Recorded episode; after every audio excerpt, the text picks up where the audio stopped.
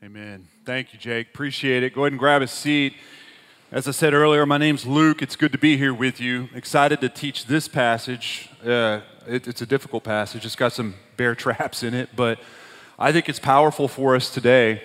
Um, hey, one of my favorite Bible teachers is a guy named Alistair Begg. Maybe some of you have heard of him or heard his teacher or his teaching. He's a Scottish guy um, with a Scottish accent, which doesn't hurt. He teaches in Cleveland, so obvious demotion there. Don't know what he did so bad to end up in Cleveland. Um, but I like him. He's a little bit of a smart mouth, real smart guy. He's got a real clean wit. He's able to kind of cut the word open, and I've always enjoyed listening to him teach. And one of the things that I've heard come up in a few of his sermons is a little bit of a, a rule of thumb for him whenever he bumps into a difficult passage is this saying, which I've heard growing up the main things are the plain things, and the plain things are the main things. Anyone ever hear that when it comes to the Bible? It's a great, it's a great rule of thumb because let's face it, not everything in your Bible is plain and clear. It's not. Some of it is seemingly cloaked in a fog. And those are usually the pieces of the Bible that provoke a lot of questions in us. We don't really know how to handle it. The Westminster Confession, which is a few hundred years old, kind of talks to it a little bit, speaks to this aspect of the Bible, and says that not all of your scripture is equally plain and equally clear, yet at the same time, what we need to know for salvation, what is important for us to know, is not just clear and accessible, but it's clear and accessible to not just the learned, but the unlearned, right? So, what this means for you and me is when you read something in the Bible that you don't readily understand, you're not dumb. You're not dumb. It just might not be very clear. There's nothing wrong with saying, whenever you bump into certain passages, I know not how, I know not why, but I just trust you, Lord. That's not a crutch. It's okay to say that. In fact, the older I get, the, the, the more knowledge uh, that I get from the Bible, the more experience I get from the Bible, I find more comfort in saying that. I know not how, I know not why, but I trust you, Lord, in everything that you do. Deuteronomy 29, it says this The secret things belong to the Lord our God but the things that are revealed belong to us and to our children forever, that we may do all the words of this law. What this means for you and me is that the Lord will maintain to himself a certain level of mystery, a certain level of secrecy about himself. And mankind hates that, don't we? Don't you hate it? I kind of hate it. I want to define all the edges about God. I want to know everything there is to know. Mankind has always tried to put God in a box or have all the definitions, all the big questions answered, but we come up wildly short.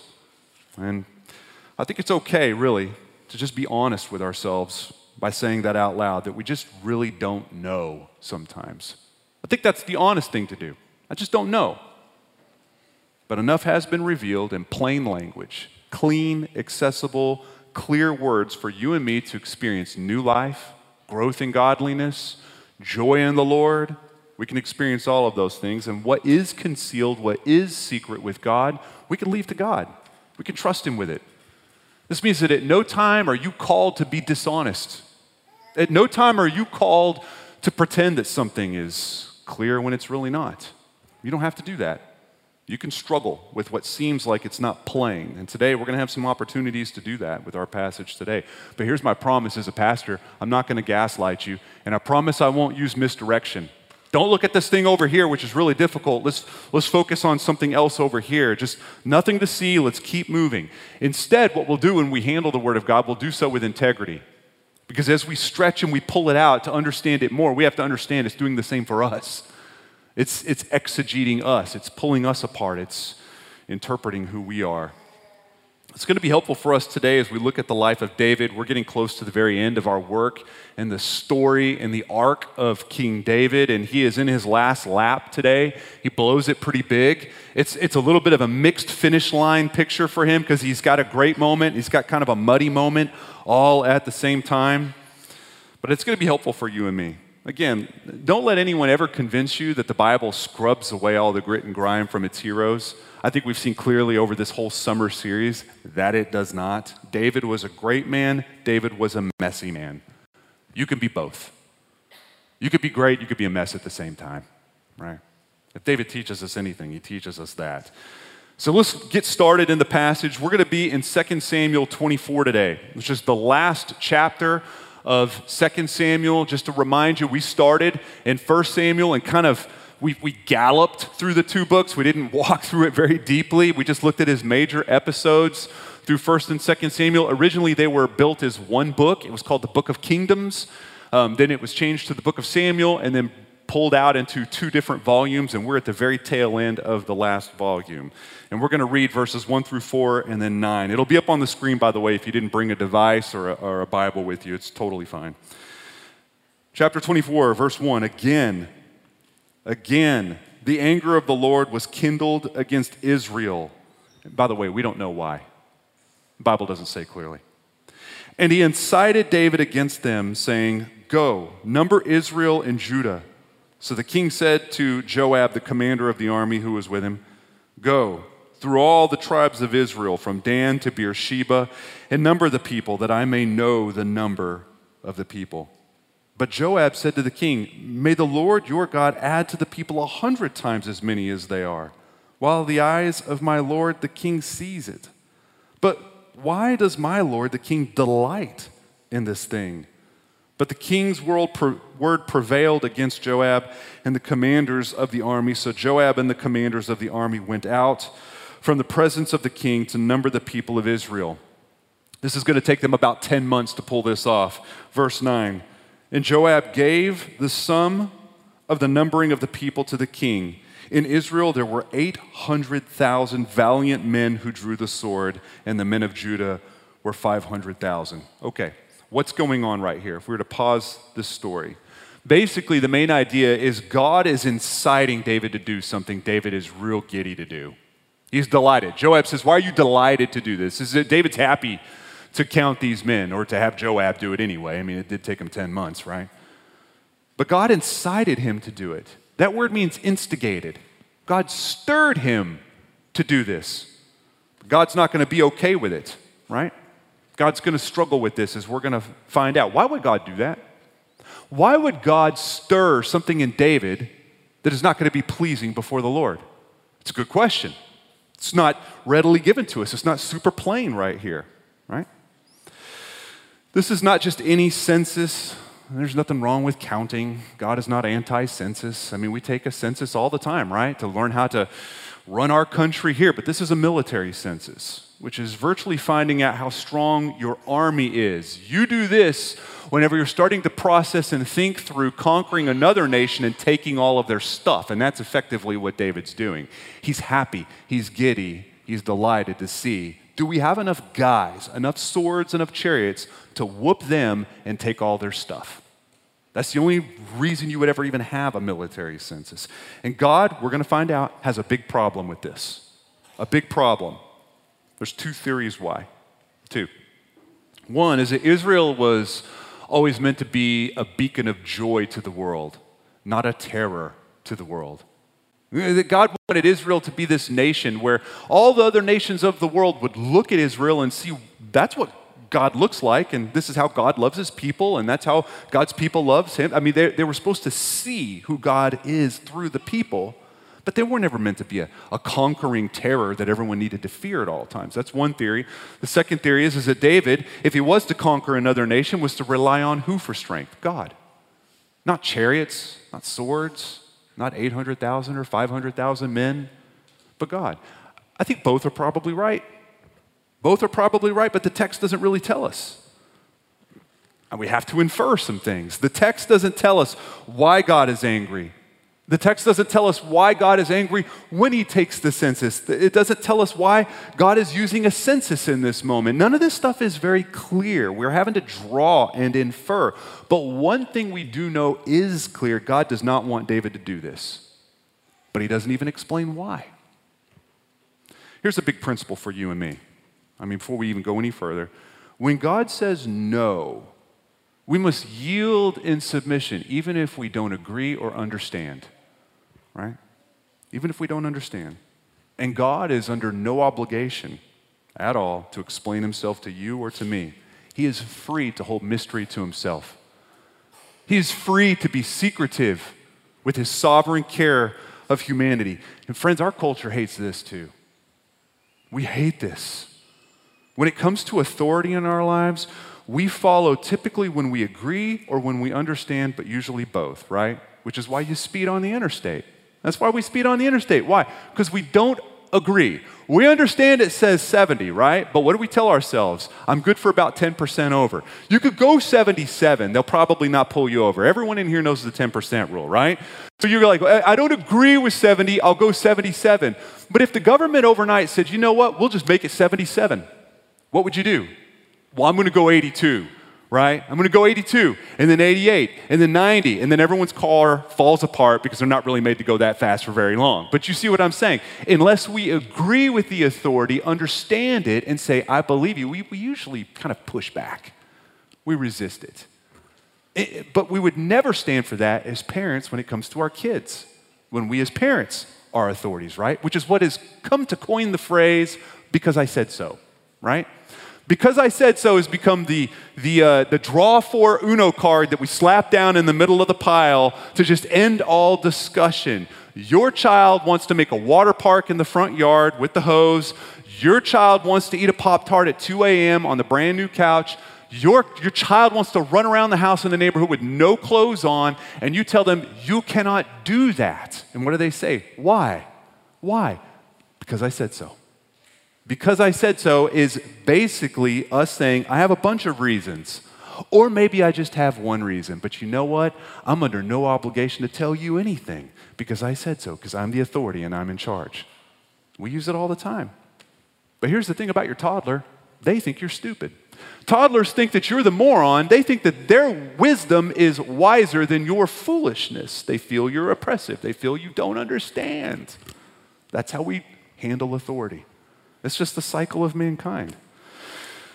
You know what's interesting about this is the delta, the difference between God's infinite and transcendent wisdom is so much bigger than the delta between our wisdom and our kids' wisdom, right?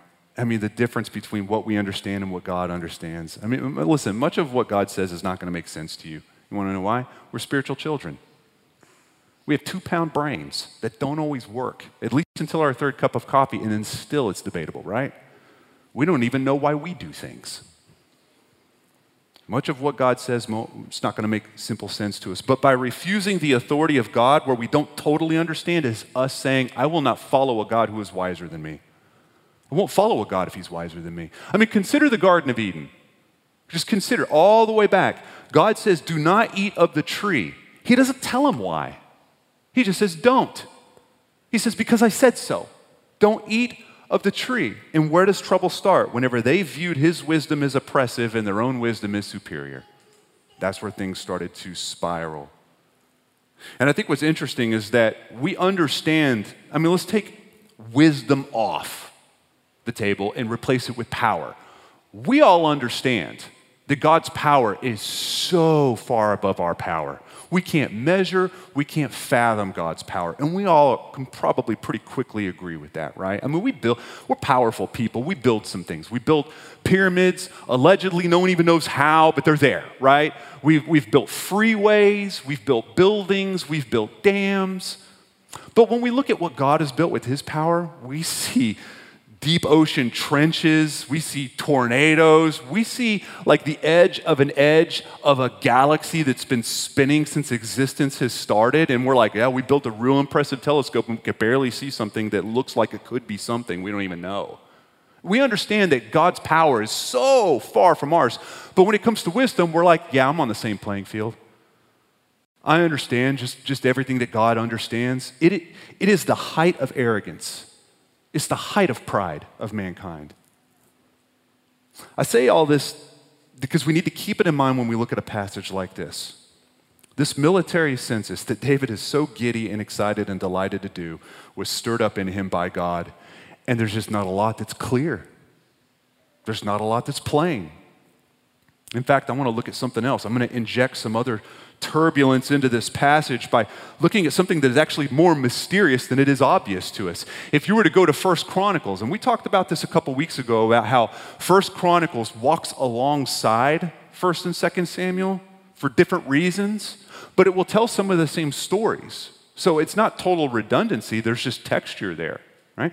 And when you get to First Chronicles 21, the very first verse says this Then Satan stood against Israel and incited David to number Israel. I only bring that up now because people have brought this to me in the last 20 years. Luke, there's a contradiction in the Bible. In, in, in this part of Samuel, Second Psalm, it says God did it, but over here it says that the devil did it. So, Luke, who did it? The devil or God? Is this a contradiction? No, it's not. It's added detail. You're getting a peek behind the scenes. That's what this is. The Lord is using not only David's delight in his hunger, but the enemy's. He's using the enemy's capacities to accomplish his brilliant will, his kind will for his glory and for your good. That's what we're seeing. Functionally, God is using David and the enemy as tools in his hand. Tools. And God does this a lot. If you go to Isaiah 10, read the whole chapter when you have time, you will find God talking about the brutality of Assyria, this wicked nation, and how God is going to use them as a club in his hand to do what? Discipline his own people. Why would he do that? For their good and for his glory? You're going to find in Genesis the wickedness of Joseph's brothers, who are nothing more than tools in God's hands. His sovereignty is understood, his providence marches forth. Why? For, for the salvation of so many people who are hungry for his own glory. We're going to find it in Exodus as he hardens the heart of Pharaoh. Why? To use Egypt and Pharaoh as a tool. Why? For the good of his people and for his own glory. We see it in the Gospels. A wicked Roman cross, wicked leaders that God will use as tools in the redemption of his own people for his own glory over and over and over and over again. You will see the same thing repeated. By the way, this is what led Martin Luther to say, even the devil is God's devil. That causes people to struggle right there. That, that little phrase he kicks out. Do we not see this in Job? Where the enemy walks, parades in front of the Lord, doing what? Asking for permission. He has to ask for permission to afflict Job. He's basically saying, How long will you let my leash be before I can do something to afflict your guy?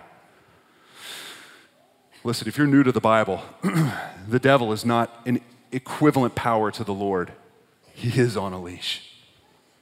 He is on a leash. God accomplishes His will for His glory, and He does not always use unicorns and flowers to pull it off. He doesn't.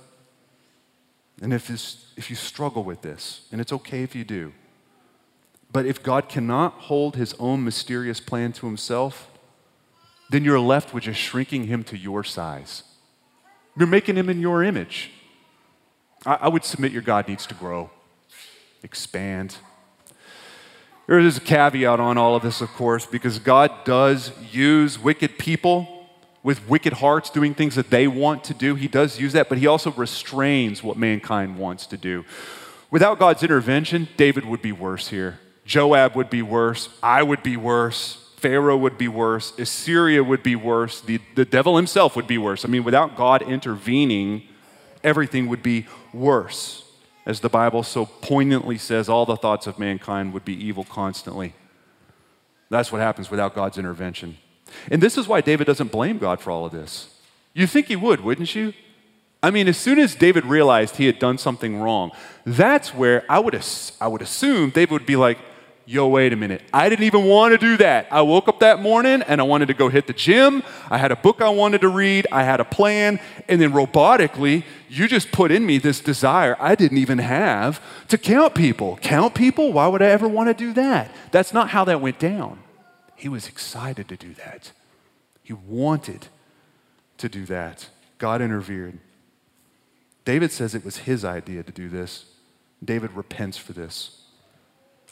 This is why this theology is important for us if we were to drill down on it. If you cannot make space for God's providence according to God's wisdom for God's glory, then the gospel is just not going to make any sense. It can't. It can't make it because then you're just left with the story of a limited God full of limitations, boxed in, who just got lucky, trying to respond to just dominant mankind taking charge. That's not the gospel at all. This is why Paul says in Romans 11, For from him and through him and to him are all things, are all things. To him be glory forever. Amen. This is a tough passage. because not everything has been made clear. Not everything is plain. We do have to infer things. But I am totally fine, even before you saying, I know not how, I know not why, but I trust. Because God's trustworthy. He's made promises, He's kept promises. He's trustworthy. Let's look at verse 10. But David's heart struck him after he had numbered the people. And David said to the Lord, I have sinned greatly in what I have done. But now, O Lord, please take away the iniquity of your servant, for I have done very foolishly. And when David arose in the morning, the word of the Lord came to the prophet Gad, David's seer, saying, Go and say to David, Thus says the Lord, Three things I offer you. Choose one of them that I may do it to you. So Gad came to David and told him and said to him, Shall three years of famine come to you in your land? Or will you flee three months before your foes while they pursue you? Or shall there be three days' pestilence in your land? Now consider and decide what answer I shall return to him who sent me. Then David said to Gad, I am in great distress. Let us fall into the hand of the Lord, for his mercy is great. But let me not fall into the hand of man so the Lord sent the pestilence on Israel from the morning until the appointed time, and there died of the people from Dan to Beersheba 70,000 men. And when the angel stretched out his hand toward Jerusalem to destroy it, the Lord relented from the calamity and said to the angel who was working destruction among the people, It is enough. Now stay your hand. And the angel of the Lord was by the threshing floor of Araunah the Jebusite. Then David spoke to the Lord when he saw the angel who was striking the people and said, Behold, I have sinned and I have done wickedly. But these sheep, what have they done? Please let your hand be against me and against my father's house. Okay. David had been fixated on numbers for 10 months now, and now he's got a few more to consider. And that's what kind of punishment and discipline is coming their way as a nation. I think he chooses what we would have all chosen. I don't, I don't want to speak for you, but I, I mean, I know it's going to hurt more, but the three days is quicker. Let's get it over with. That's typically how we are. But he also says, I want to fall in the Lord's hands. He's merciful. Those barbarians, if we're being chased by men, I can't speak for that. Right? A recession, who knows? But God, I can deal with. But here's the big question that we are okay to ask. You are okay to ask this question is 70,000 men an overreaction? Seems like a lot of people. It is. It's the population of Oak Ridge, Maryville, and Seymour combined. Let it sink in. It's a lot of guys. That's 70,000 households that will never have a father, never have a husband. Is this too much? It might seem extreme. I want you to know that God is showing mercy here by stopping the trajectory of this nation that's about to bring more pain into the world through warfare. Interesting how they were just counting men who could bear the sword, and that's exactly what God goes after. God is saving them from a much more devastating judgment later on. We understand this more than we think we do. Listen, I, I would hate what a guardrail could do to the front of my truck, right? I don't have like a pimped out truck, but I want it to be nice. I don't even like it when the headlight covers get yellow. I'm like, gosh, I'm not even going to try to polish it. I'm just going to get new ones, you know? I don't like the way it looks. I'm a little bit vain about that. But if I hit a guardrail, I'd be like, oh, I don't even want to drive it anymore. I'd be all depressed about it. More sad would I be if the guardrail wasn't there and it went off a cliff. Right? We get this. God loves you too much to let you ruin your life with sin. Friend, You'll find guardrails, and it will always feel like an overreaction when you slam into it. but God's discipline of his children, like a good dad, is an act of deep love. Oh, it's an act of mercy. He's preventing the judgment of a much worse situation down the line. Exodus 34, whenever you're confused, whenever it comes to things like suffering, is a great it's a great little passage, the sixth verse of that chapter, Exodus 34 6. The Lord, the Lord, a God merciful and gracious, slow to anger, and abounding in steadfast love and faithfulness. Oh, he's so merciful and graceful. Mercy just means he's not giving you what you do deserve. And that's his posture, his predominant posture. Grace is he's giving you favor that you don't deserve. And, and then we have this promise that he is slow to anger. His predominant posture is not to be vengeful, severe, and angry. His predominant posture is to be merciful and graceful. He abounds in steadfast, nonstop love. But still, we're free to ask harder questions if we really want to be hard and honest. Well, what about the innocent? Out of the 70,000, what about the innocent? You know, the uncomfortable truth, especially in a passage like this, is there are no innocents. Not really. I mean, the struggle we have with suffering, and we looked at this in great detail a couple years ago, two or three years ago. I don't remember when we did this, but we went through a series on suffering, on the various different shapes and sizes of suffering and how we interact with them and what God's doing and not doing in the process. And one of the things we noticed in that series is that our struggling with suffering is whenever we consider it a senseless foreign intruder, especially when we see ourselves as morally wholesome and upstanding and full of virtue. It's important. The more we are persuaded by our own wholesome righteousness, the more we are persuaded that we are full of virtue at all times, the more we're going to question God's wisdom whenever suffering comes. The more this world stops making sense to us. Because every time you see a tragedy, you will see it as senseless and hateful, and will look like God is nothing but intrusive. Oh, friends, listen. People walk away from Jesus every day because of this topic right here. This is really what gets at it for a lot of people that just take big steps away from Christ, away from Christianity. Not all the time, but I'd say most of the time that people I bump into, this is where it starts to orbit. And you're probably going to see it more. I mean, the newest figures are out. One in six, and this is in the last 25 years, one in six adults in the last 25 years have stepped away from, from Christ. One in six, right? To the tune of 40 million total. Which, what that means is we are seeing the largest religious shift in Western history right now. This generation, the largest shift we've ever seen before. Because when suffering comes and we don't trust God it can only look like an unjust God unjustly blasting us, even though we're innocent, wholesome, and adorable. But it mischaracterizes us and it mischaracterizes God at the same time. But the more we sense our own fractured heart, the more we see our own corruption, the more amazed we're going to find ourselves that God's predominant posture is one of mercy over severity. I mean, even David's not questioning God's wrath here. That's why we see in verse 14, he calls him merciful. Always merciful. God's dominant posture towards you is to save you, it's, it's not to blast you. It's so important that you see that. And in our passage, God relents. It says this. So God relented. I think it says it in verse 16, which means that he stopped that he ran its course with the discipline at that point. Let me tell you what it does not mean. It does not mean he regretted and changed his mind. Some of you are reading out of the King James. You're free to read out of whatever you want, but if you do, it says repented, that God repented here. That's a bad translation. God has no need to repent or regret anything. We have that in the Bible. Numbers 23, it says, God is not a man that he should lie, or a son of man that he should change his mind. God has said, and will he not do it?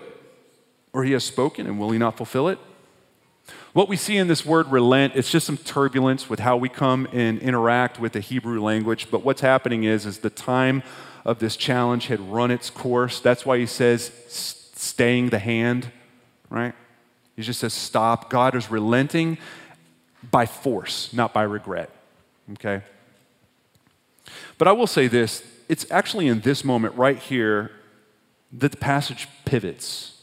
And we get a glimpse. If you have eyes to see it, there are two instances where you could see the gospel peek through this passage in a way that leads us on how to read the rest of it. All right, we see this thing in 2 Samuel 24. So go back to your passage, 2 Samuel 24, verse 18. And Gad came that day to David and said to him, Go up, raise an altar to the Lord on the threshing floor of Araunah the Jebusite. So David went up at Gad's word, as the Lord commanded. And when Araunah looked down, he saw the king and his servants coming on toward him. And Araunah went out and paid homage to the king with his face to the ground. And Araunah said, Why has my lord the king come to his servant? David said, To buy the threshing floor from you, in order to build an altar to the Lord, that the plague may be averted from the people. Then Araunah said to David, Let my lord the king take and offer up what seems good to him. Here are the oxen for the burnt offering, and the threshing sledges, and the yokes of the oxen for the wood. All of this, O king, Araunah gives to the king. And Araunah said to the king, May the Lord your God accept you. But the king said to Araunah, No, but I will buy it from you for a price. I will not offer burnt, sacrifice, or burnt offerings to the Lord my God that cost me nothing. So David brought or bought the threshing floor and the oxen for 50 shekels of silver. And David built there an altar to the Lord and offered burnt offerings and peace offerings. So the Lord responded to the plea for the land and the plague was averted from Israel. David has this really cool moment here. As a mess as much as he is, God is really invested in this moment. Because he says, first of all, let your hand fall upon me. Strike the shepherd that this set of sheep can go free. This is the feel and the flow of the gospel. Someone has to pay that others may live. We're seeing a glimpse of that here, but I also want to point your attention to this threshing floor. And you, you're not expected to know this unless you've been a student of the Bible for some time, but this is on a patch of ground on Mount Moriah. Just so you know, to put it into context, this threshing floor is the same place where Abraham was going to sacrifice his son Isaac before the Lord. And what did God do? God relented. The challenge stopped. The knife was stayed. You can say it that way. And Isaac lived because a ram was found in the thicket there that became a substitute for Isaac. That happened. That happened 14 generations before this moment. After this, Solomon would build the temple on this exact same threshing floor where sacrifices would come and stay every day, every week, every year. The knife would not be stayed it would continually be a constant set of sacrifices. And then 14 generations after this, on the same place, there would be a better sacrifice who would come and satisfy God, satisfy his justice, a better David, a better shepherd. Christ. This is where we gain Christ. You and I, we would need our own shepherd as wayward sheep, and we would find him and Jesus. I got to be honest, I never get tired of this, the symmetry of the gospel, the balance of the gospel, the flow of the story of the gospel, it never gets old to me. Where we see God's kindness peek through, His mercy, His grace. Why do we care, though? I mean, all of this might be true, but it doesn't mean that we care. Why do we care about this? I mean, once we get through the textual difficulties and we looked at as many as we had time for, I want you to see that at the end of David's story, that he was a great man and he was a great mess and both can be true. And some of you here, you're a mess. You feel like it anyway, right? You Feel like a great mess. What you need to know is that God is active in your life as a mess. He's not saying, I need you to clean yourself up before I come close to you as a mess. You're a little too messy. If he said that, it wouldn't be the gospel anymore. It would be a very, very different story, not one worth telling. Listen, this phrase that David says here, and this is why I care about this. He says, I have sinned. I have sinned. Did you notice that he said this before he was confronted by the prophet? That was not the case. A few chapters ago in chapter 12 when he was sleepwalking and Nathan had to come along whenever he had sinned by murdering a man and stealing his wife. Man, if you remember that passage, this prophet, Nathan, he had to like tell a story. He had to kind of lead him all the way there before David would say, I have sinned. It took some work. I could imagine David going, Great story. Why are you telling me this again? What's going on right now? I mean, it took a lot. It took like a giant lever to get David there. Here, not so much. He's grown. You could always determine where you're at by how you repent. It is the spiritual toddler that thinks that he or she is wise, not broken, innocent, wholesome, virtuous, not in need, does not need grace, does not need mercy. That's the toddler. David has been stretched out and made bare before us so that we could see all of his issues, so we could see that he is a mess. And he is. He's a murderer. He's an adulterer. Sure, he's a poet. He's a king. He's great. He's a mixture, just like all of us. A mixture. And even in our mess, we can grow. We can pray prayers, honest ones. I have sinned, Lord. You have not. You have no need to repent. I have a lot of need to repent. I'll worship you when it's costly to me.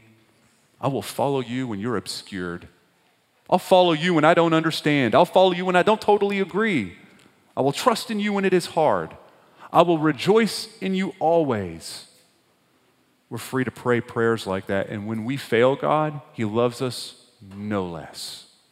No less. I mean, I care about a passage like this. Friend, listen, for the rest of your life, you're going to bump into places in God's words where you're just not going to know what He means. You're not going to know exactly what's going on. You are free to say, I know not how, I know not why. I trust the Lord. He's trustworthy, He's good. Again, it's the spiritual toddler that only follows to the limit of what they can understand, even though, again, we don't even understand why we do what we do. It's the spiritual infant that only follows where there is agreement, and toddlers are always wise in their own eyes. I'll also say I care about this passage quite a bit because when you and I are on mission as missionaries, and listen, if you're new to Legacy, we do believe that if you're a Christian, you're a missionary to a city, to your realm, to your orbit. When on mission to a city, you'll be asked questions that will confront the very attributes of God, and you won't know what to say. Questions usually start off with, Well, why would God do fill in the blank, whatever it is, the most horrible thing that they could possibly think of, right? They'll throw it right in your face. It's okay for you to say, Listen, I'm not quite sure. I don't really know. I could find out. I don't know that, but this is what I do know. You're free to do that. I think one of the things that I struggle with, maybe it's something you struggle with, is wanting to know all the answers to the questions just in case someone springs one on us that we might not be ready for, right? This freedom to just say, I don't know everything there is to know about God. He is mysterious in some ways. It removes that inhibition, it takes it away, right? I mean, listen, even if you had what you think are all the answers, I guarantee nine minutes into the conversation, they're going to spring something on you you were not ready for. There's just really no scenario where you have all the answers to all the questions, period. In fact, I think the people that I find that are most enamored with discovering every single answer to every single question end up not really ever being a very good evangelist anyway. Right? See, there's a great gospel story for the saved, for those who are close to Christ. We can trust God. Remember, when no human being knew what was going on with Jesus in a tomb, we had no clue what God was up to, full of questions. Talk about being obscure. Talk about not knowing what's good. Talk about not being clear or plain. Jesus is in a tomb. While we had no answers to anything, what was he doing? Redeeming the cosmos, filling the book of life. he was busy at work. Why? Because he's trustworthy. We could trust him. We could trust him. You can see not how, you can see not why, and still know that God is good and kind in all things. You could trust him. And listen, if you're far from Christ, there's great gospel news for you as well because you are free to say, I have sinned. You're free to be a mess. If you're not, then the gospel's not good. But I promise you this the gospel is not a story telling you how to clean yourself. It's not. It's a gospel story that says you're free to bring all of your broken pieces of your regrets, all of your broken pieces of what was done to you and what you have done to Christ and say, I'm a mess. I've sinned. You haven't done anything wrong, Lord. No reason for you to repent. There's a lot of reason for me to repent, though. I just give it all to you.